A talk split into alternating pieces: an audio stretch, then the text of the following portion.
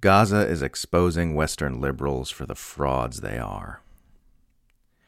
The entire Western liberal worldview is currently balanced on the ability to psychologically compartmentalize away from the mass atrocities in Gaza and what Western governments are doing to perpetuate them. Everything that mainstream liberals claim to oppose is on full display in Israel's actions in Gaza racism, fascism, tyranny, injustice, genocide. Yet they must necessarily avoid throwing themselves into opposing these things there at all costs, because it would mean acknowledging that their own political allegiances are inseparably interwoven with them. It would mean turning against Biden during an election year. It would mean admitting that their entire political posture against Trump all these years has been a phony performance, because they are tacitly endorsing all the things they claimed to hate about him. It would mean admitting their entire worldview is a lie, and that all their critics to their left have been correct. The Western liberal is therefore, in the year 2024, engaged in an exhausting regimen of nonstop mental gymnastics to avoid having an authentic relationship with the reality of what's happening in Gaza.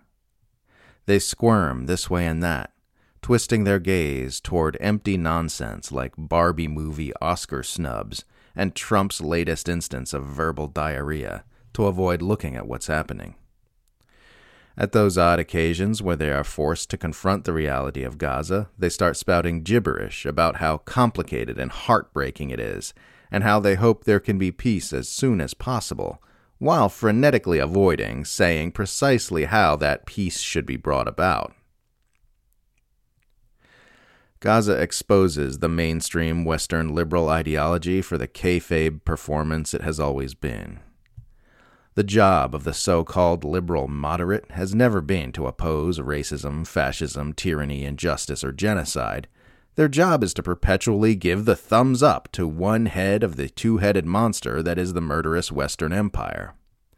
Their job is to help put a positive spin on a globe spanning power structure that is fueled by human blood to help elect Bidens and Starmers and Trudeaus and Albanese's, who will ensure that the gears of the empire keep on turning completely unhindered while paying lip service to human rights and social justice. The one faint glimmer of brightness in this profoundly dark chapter in human history is that it might start opening some eyes to the fraudulence of the mainstream fake left political faction that has been marketed to the Western public as an alternative to far right depravity that Westerners might start awakening to the reality that everything they've been trained to believe about politics, their government, and their world is a lie.